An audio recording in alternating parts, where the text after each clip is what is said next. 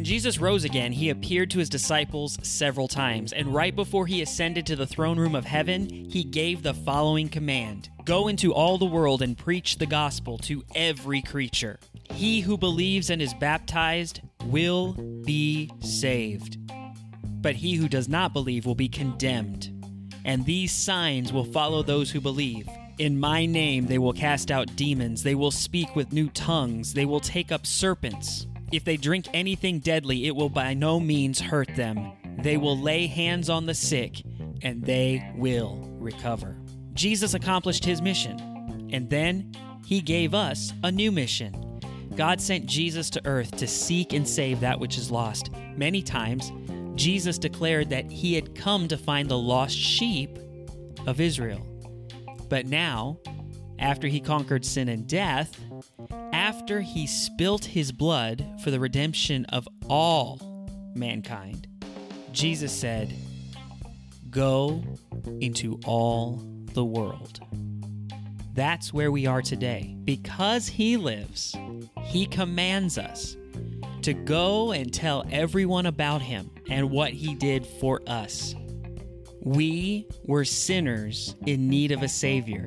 There is nothing we could have done to save ourselves or to put ourselves into a right standing relationship with God.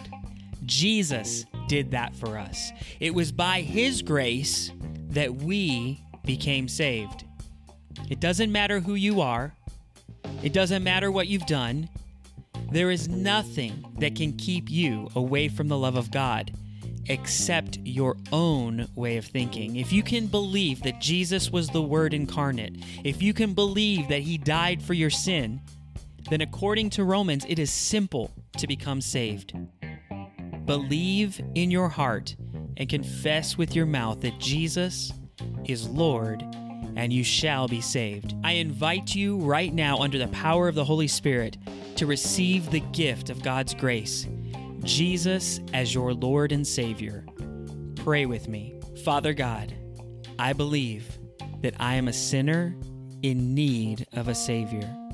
I believe that Jesus died on the cross for my sins, that he was buried, and that he rose again three days later. I believe that he sits on the throne at your right hand, and I accept him into my life right now as Lord and Savior. I thank you, Father, for sending Jesus and doing for me what I couldn't do for myself.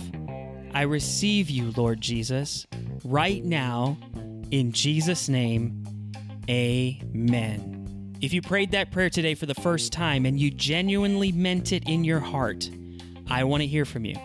Text me at 502 833 6136 so I can celebrate your rebirth with you. Today is the first day of the rest of your life.